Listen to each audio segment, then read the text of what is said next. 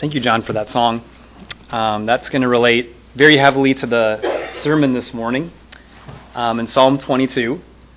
Um, those of you who have been here for a while know that I, I love the Psalms. I'm, I'm drawn to the Psalms. And every once in a while, I like to return back to the Psalms to um, give a sermon progressively through the book. Um, I checked the last time that I taught on a Psalm, and I, I, should be done teaching to the Psalms in like 20 years at this pace. Um, but the Psalms are just such a, a rich resource of lessons. Uh, they're quoted more in the New Testament than any other book of the Bible, and if you include very direct allusions to the Psalms, it would be an even greater margin of quotations, far beyond even a book like Isaiah. Um, the Psalms just have, again, such a rich resource of not only lessons in who God is, who we need to be before Him, but lessons of in, lessons that are meant to enrich our faith and how, in different situations, our faith can be enriched and how we can um, still gain victory through our faith to overcome the world. This is one of the more famous Psalms. Um, in Matthew and Mark, this psalm is quoted by Jesus as the only words recorded, at least in Matthew and in Mark, it's the only words recorded by Jesus when he was on the cross. Uh, John and Luke record him saying more things like, Into your hands I commit my spirit, it is finished, I thirst, etc. But at least in Matthew and Mark, the only things that are recorded that Jesus said on the cross is Eli, Eli, lama sabachthani, which is, My God, my God, why have you forsaken me? Verse 1. That may make you think that this psalm, as it's quoted, is a very hopeless psalm. Um, and I didn't read the whole psalm in the scripture reading, but there's a turning point in verse 21 to 22. This is actually a, a psalm that is overflowing with hope that not only has a section where the psalmist does actually find hope in God, but where the psalmist is, in a way that is very mysterious, is overwhelmingly delivered, and from verse 22 through 31, just speaks again very vividly, very overwhelmingly of God's triumphant deliverance and this new position that he's put in because of this deliverance. So it, it again, it's, it's a very interesting psalm with, with a side that, if you're not familiar with the psalm, a side that maybe you wouldn't expect uh, to be there. But with this psalm, David, I think, is poetically describing some circumstance that he did face, where David is, again, poetically using images that relate to something he endured. But this has kind of been a helpful way to say it that's stuck with me the way that David poetically describes his circumstance, they prophetically describe what Jesus literally endured. So these poetic images in the psalm, that again, I think David wrote because it does relate to him, they prophetically become something that Jesus literally did endure. Uh, not only literally, but if you press the language, it can't relate to David. Um, we'll see this later in the sermon, but verse 27 because of whatever happens here, God's dominion extends over all the nations, all peoples for all time, and that never happened in David's lifetime, right? So if you really press the language, it couldn't have been David, but with Jesus, not only is it literally fulfilled even beyond the suffering, it surpasses it. So with David, you kind of have to lower the language to fully apply it to him, whereas with Jesus, you actually have to raise the language and meet the language above where it goes. Um, again, it's a very amazing psalm in that regard. There's many things in the psalm that are said in the present tense. Another thing that makes this psalm very interesting is in the book of Psalms, this is the first psalm that gives so many details that are spoken in the present involving circumstance and suffering. There's been other psalms so far before Psalm 22 where the psalmist is suffering. He's suffering for a long time and is desperately, urgently seeking God to deliver him and rescue him. But there's not yet been a psalm that goes into as much detail as Psalm 22 and doesn't speak in detail in a present tense.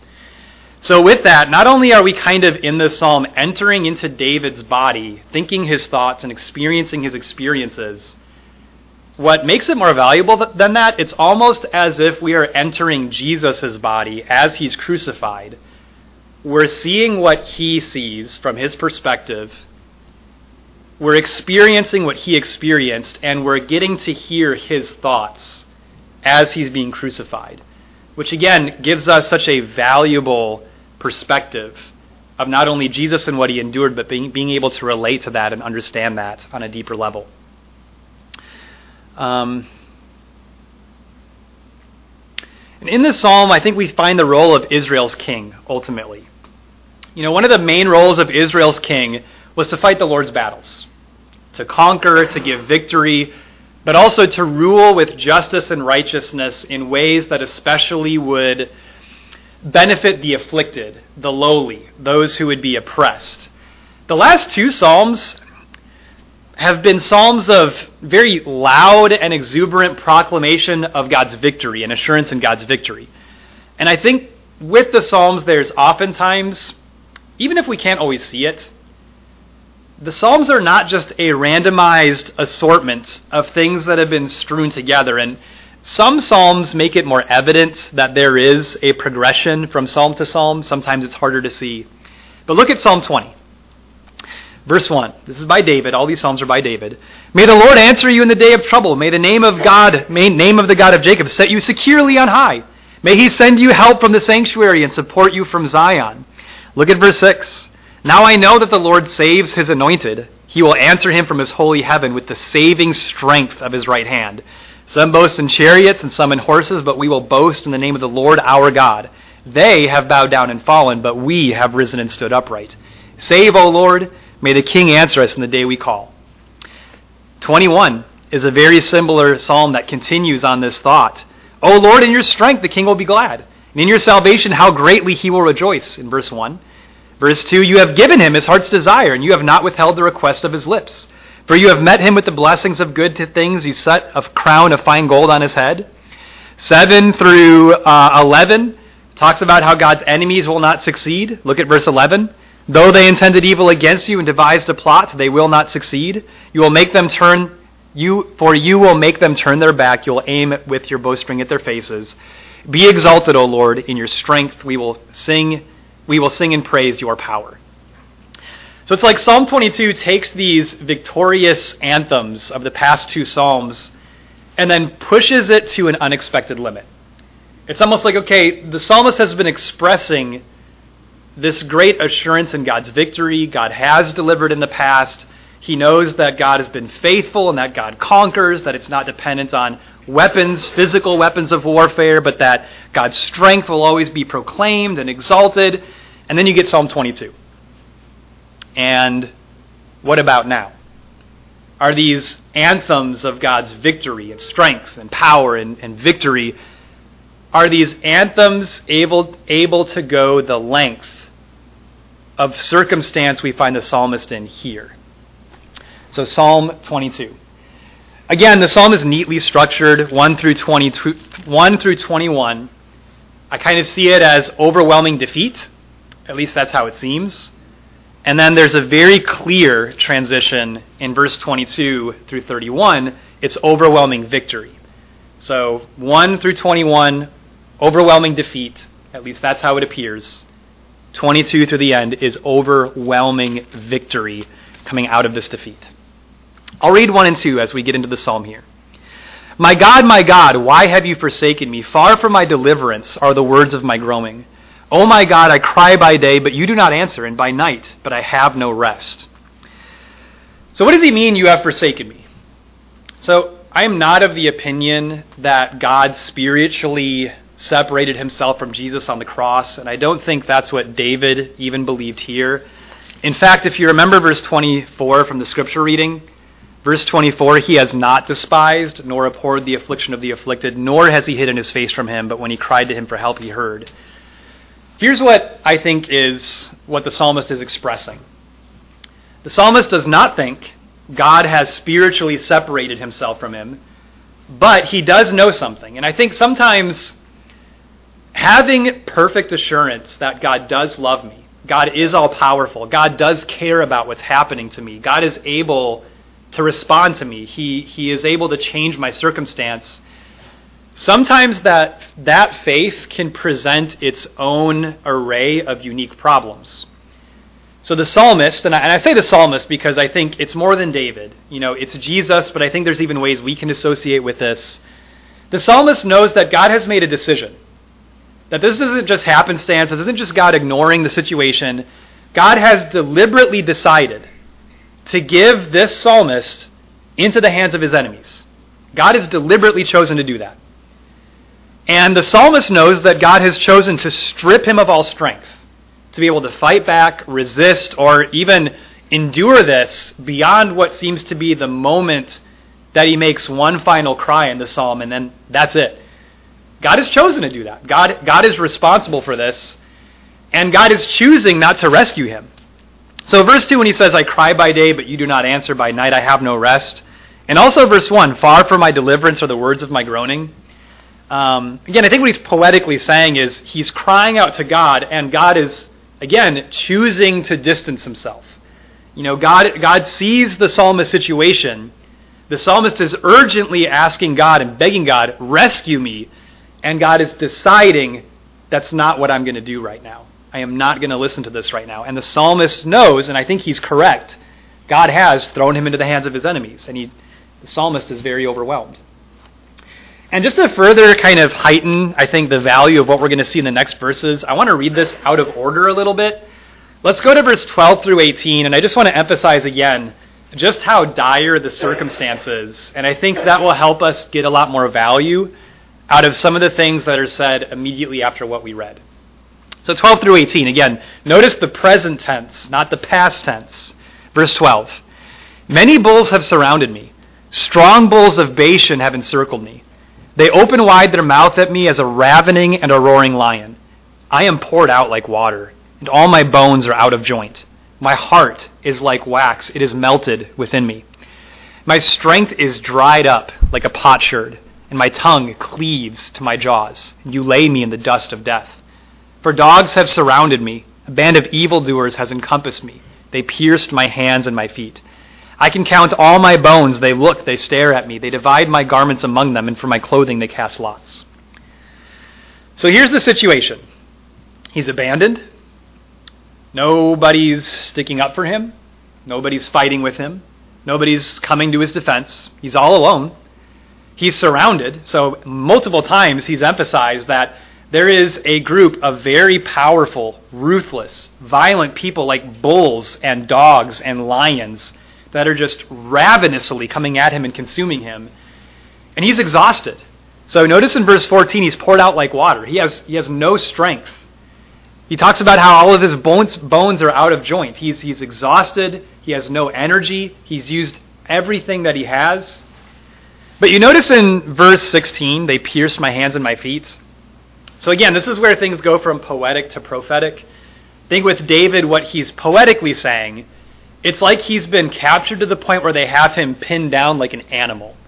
You know, kind of like when you shoot a deer, it collapses on the ground.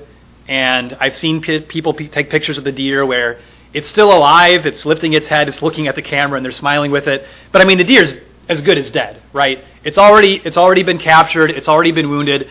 What David is saying poetically, I think, they've captured me, they've pinned me down, I'm as good as dead.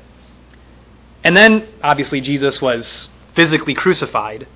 But then in verse 18, they divide my garments among them, for my clothing they cast lots. Again, poetic to prophetic.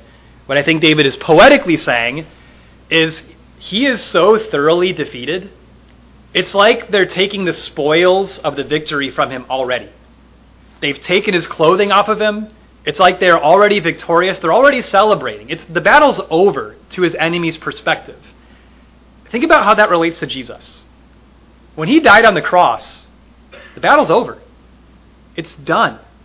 He's defeated. They cast lots for his clothing. The spoil is already being taken. Again, from poetic to prophetic. Jesus' garments were literally taken away because it literally did seem like, again, he was overwhelmingly defeated. You know, this isn't like, well, maybe there's a chance, you know, that somehow this is going to work out. No chance. And yet, in this circumstance, David, and more perfectly Jesus, when it seems like there's no reason to hope anymore, still finds ways to assure himself in God that God is still acting faithfully and is going to deliver him. And I think when we understand the circumstance, the hope becomes more amazing. Let's go back to verses 3 through 5. So this is after talking about how God is, again, he knows God is throwing him into the hands of his enemies. Verse 3 Yet you are holy. O you who are enthroned upon the praises of Israel, in you our fathers trusted. They trusted, and you delivered them. To you they cried out and were delivered. In you they trusted and were not disappointed. The psalmist here doubles down on his trust in who God is and what he's done for his people. What is he saying when he's saying, Yet you are holy? He's saying that God is not defined by the nature of his circumstances. You know, holiness, it simply means set apart. But God is so set apart. You know, he is not defined by my circumstances around me and how it may seem to be, speaking of God. It seems like God has thrown me into the hands of my enemies, but God is holy. That does not define who he is or what he's going to do, right? God is also not defined by our emotions, and that's something that is very reassuring and very comforting. The psalmist is completely overwhelmed, completely spent. He has nothing left. It seems completely hopeless, but you know what? God is not defined by my emotional condition or my exhaustion. God is defined by His Word. God is defined by what He's done. God is defined by His faithfulness to the things that He's promised and done for His people in the past. So, verse 3 again O you who are enthroned upon the praises of Israel. Just looking forward a little bit, notice in verse 2, or 22 rather, 22, second part of the verse. In the midst of the assembly, I will praise you. You who fear the Lord, praise him.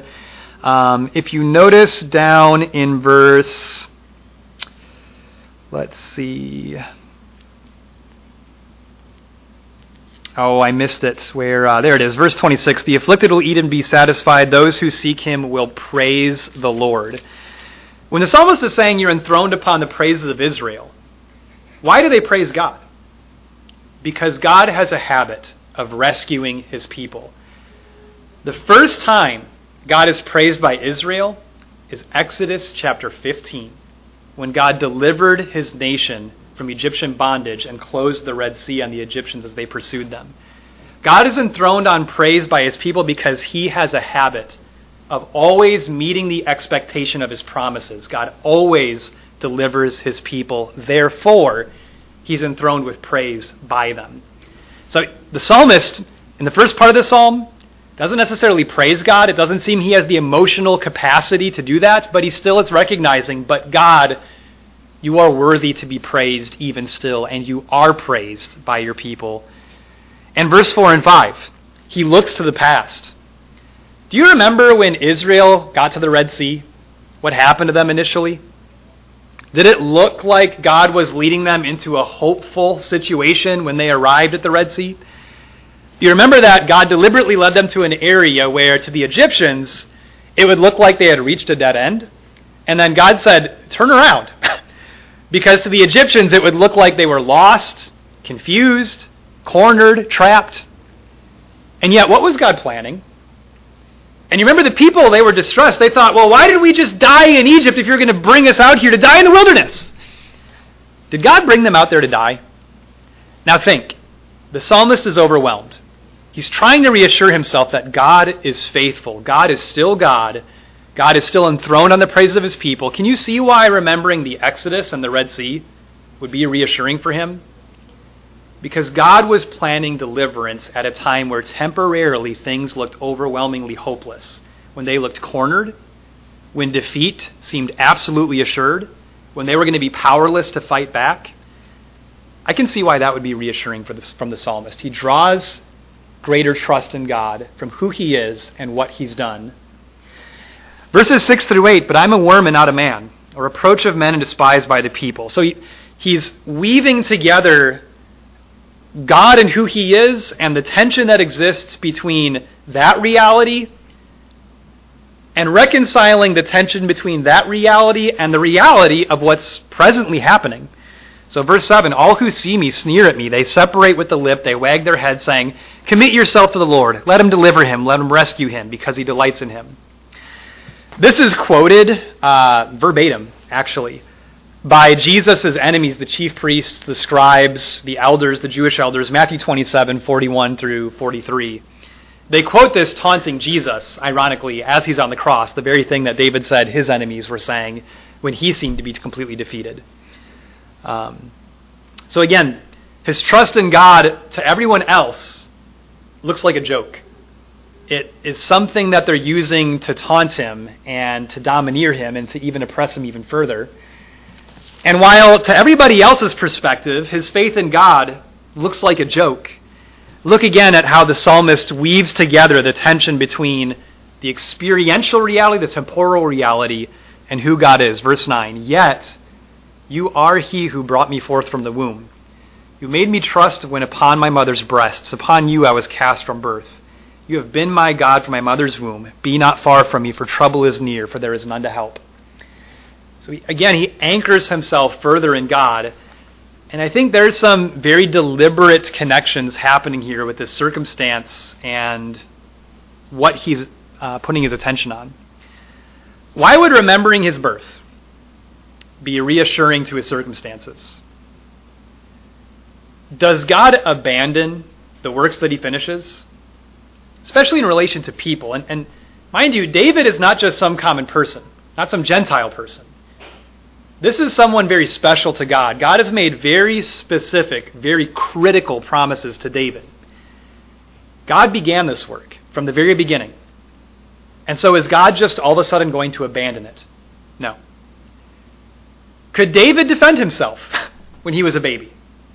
You know, did he have people around him to, you know, stand up for him? No, it's, it's a time when he was completely helpless, where he was entirely dependent on God to care for him, right?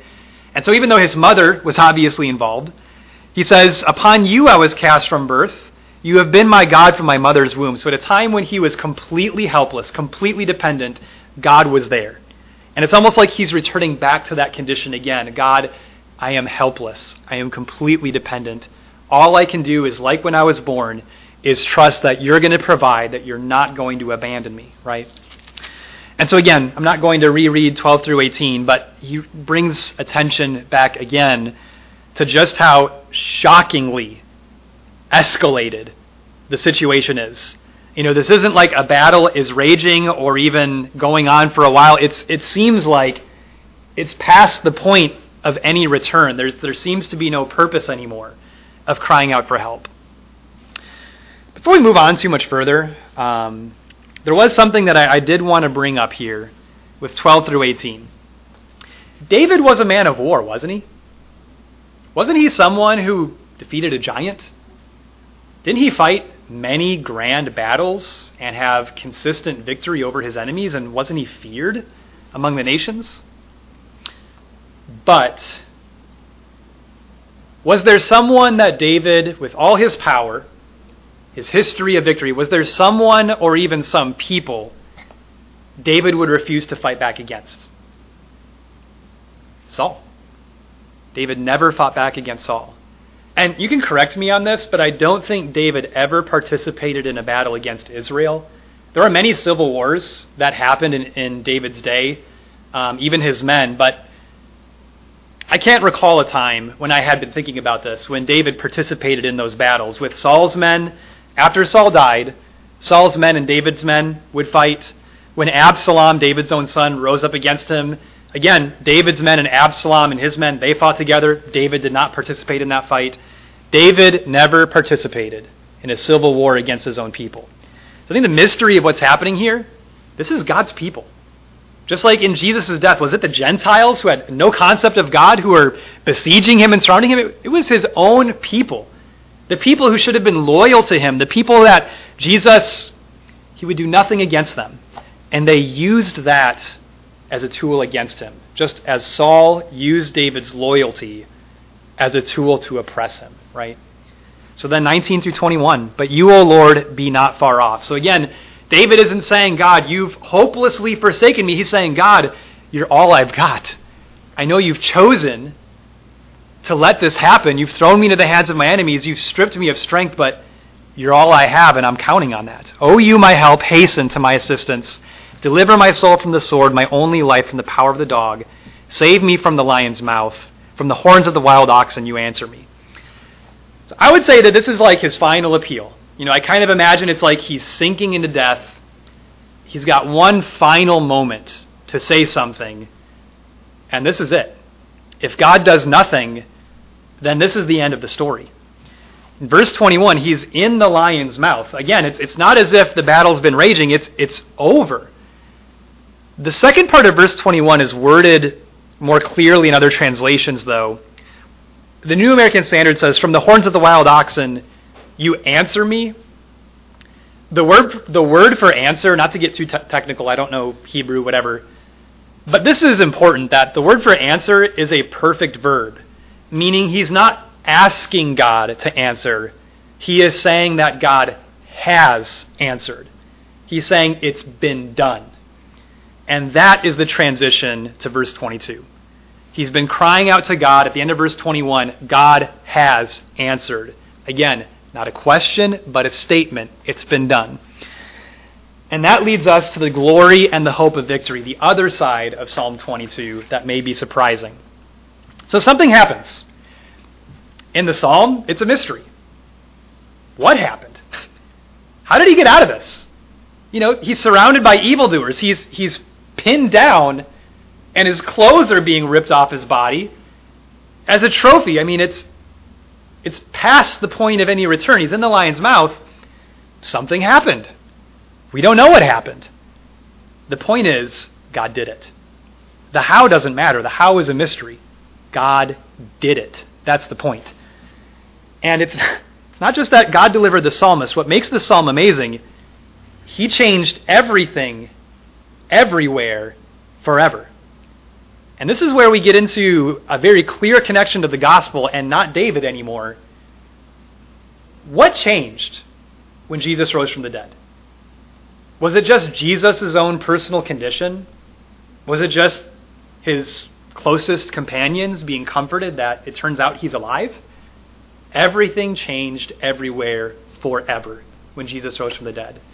And that's what the psalm is going to teach us. 22 through 26. And I just encourage you, take this in. This, this psalm takes such a shocking turn. It can be difficult to even grasp just how big the turn is. Verse 22 I will tell of your name to my brethren. In the midst of the assembly, I will praise you. You who fear the Lord, praise him. All you descendants of Jacob, glorify him, and stand in awe of him, all you descendants of Israel. For he has not despised nor abhorred the affliction of the afflicted, nor has he hidden his face from him. But when he cried to him for help, he heard. From you comes my praise in the great assembly. I shall pay my vows before those who fear him. The afflicted will eat and be satisfied. Those who seek him will praise the Lord. Let your heart live forever. So, again, in summarizing the ideas here, how does this happen? What else? What, what does this mean? Again, I think to the Old Testament person, this would have been a great mystery. Is he in the midst of his enemies anymore? He's in an entirely new environment, in a completely new role. And verse 25 hints at this I shall pay my vows before those who fear him.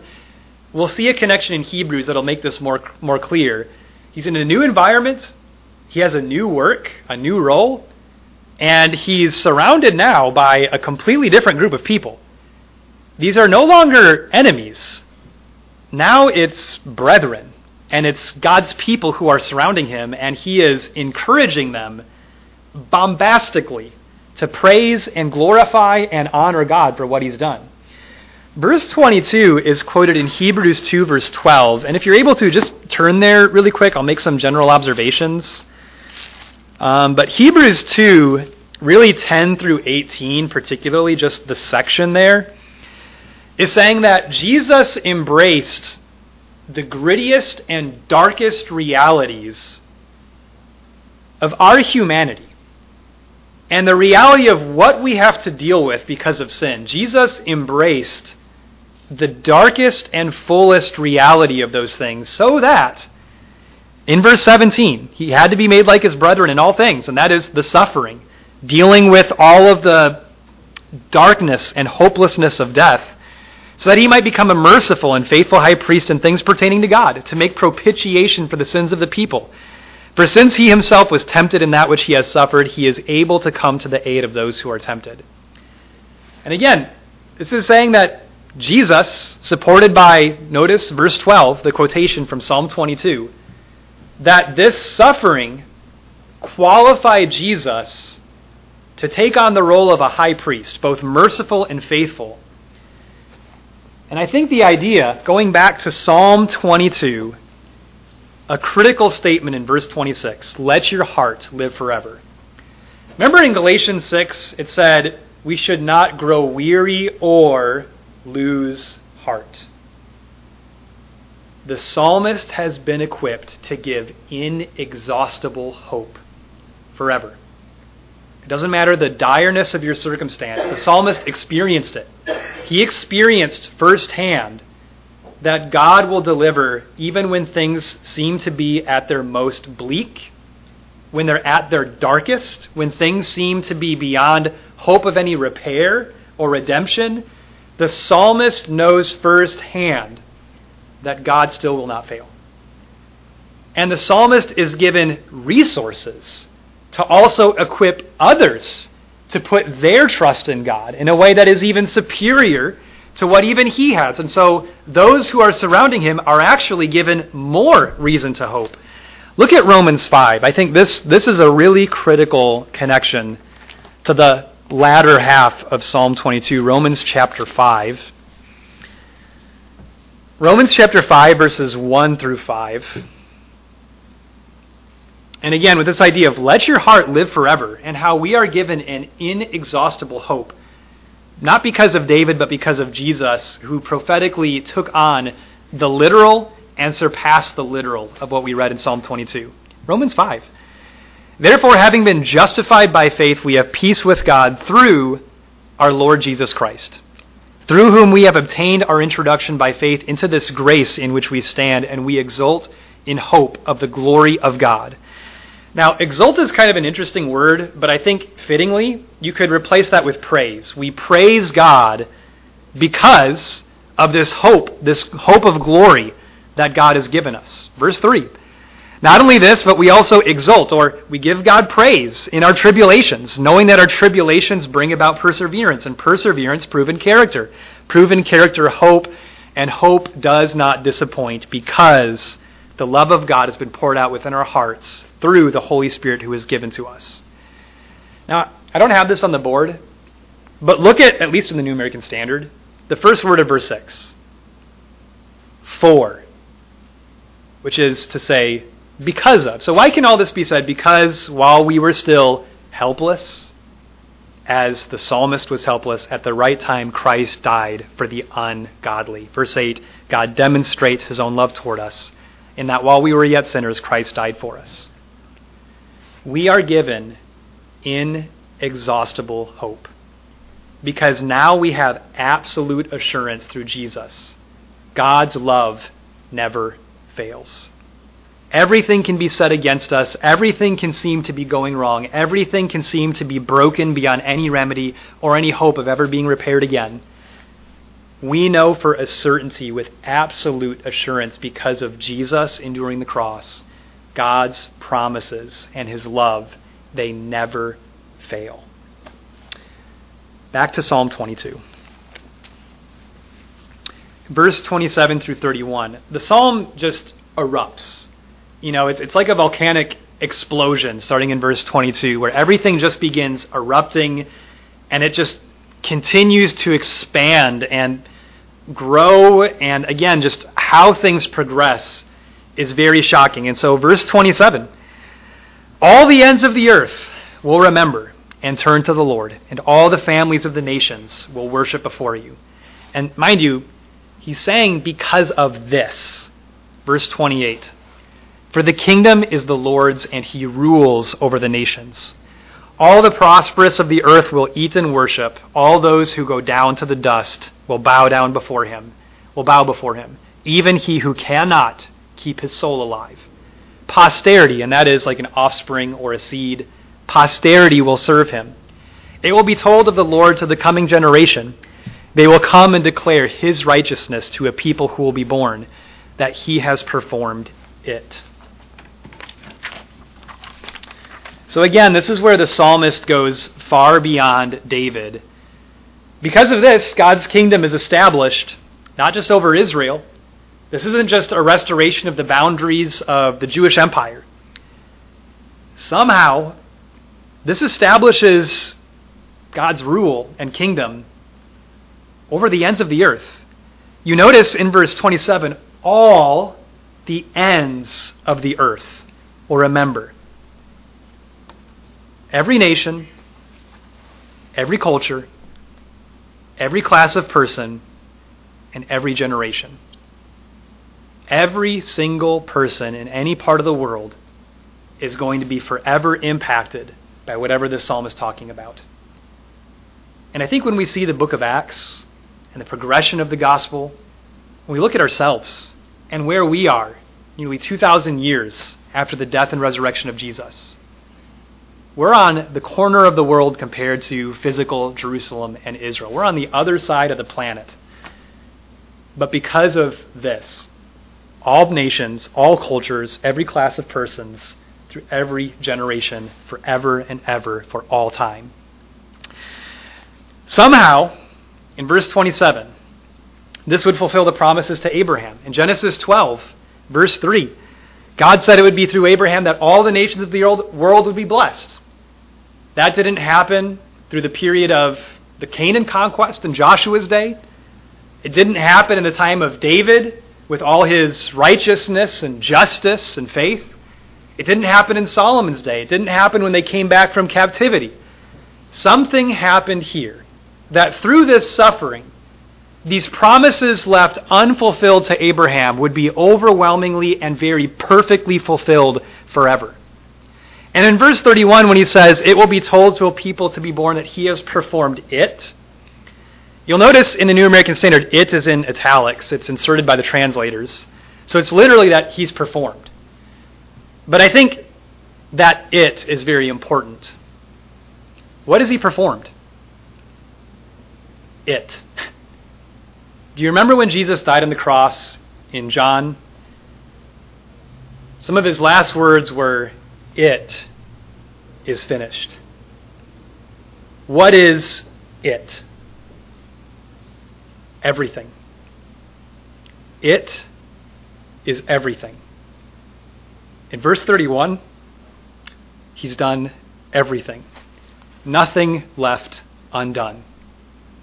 That it is the same it in John when Jesus, with his last breath, it is finished. It is all done. We cannot be saved until we learn to value that it of what God has accomplished. That Jesus immersed himself into a circumstance of horror so overwhelming, so grisly and dark. I can't imagine. I don't think Jesus quoted Psalm 22 just to point us to the psalm and say, hey, that's me. I believe that God, in all his glory and being, so took on the horrors of our humanity that he spoke those words with a greater sense of truth and honesty than David even could comprehend. When I imagine Jesus saying, Eli, Eli, lama sabachthani, did the people around him understand what he said?